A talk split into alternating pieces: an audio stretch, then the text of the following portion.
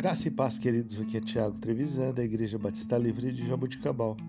Vamos para o nosso devocional 422. O texto de hoje, Atos, capítulo 28, versículos 30 e 31. Por dois anos inteiros, Paulo permaneceu na casa que havia alugado e recebia a todos os que iam vê-lo.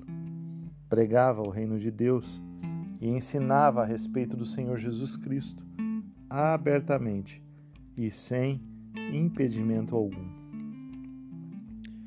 Queridos, estamos aqui falando a respeito da prisão domiciliar de Paulo em Roma.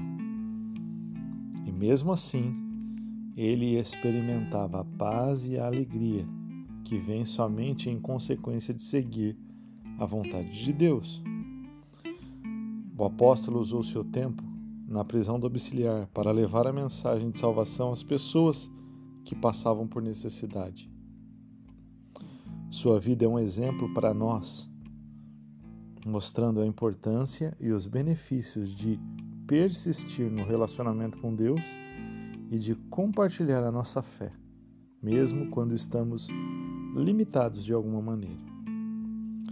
Sejam quais forem as nossas limitações, o Senhor ainda pode usar a nossa vida se nos rendermos a Ele no meio das circunstâncias atuais.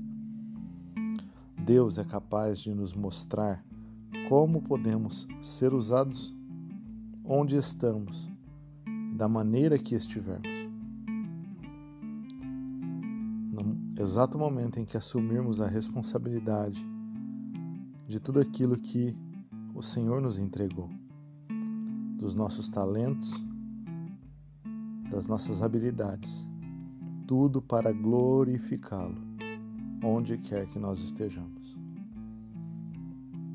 Que a nossa vida possa ser para a honra e glória do Senhor, da forma como nós estivermos vivendo, aonde nós estivermos vivendo e na circunstância que nós estivermos vivendo. Deus abençoe o seu dia. Em nome de Jesus.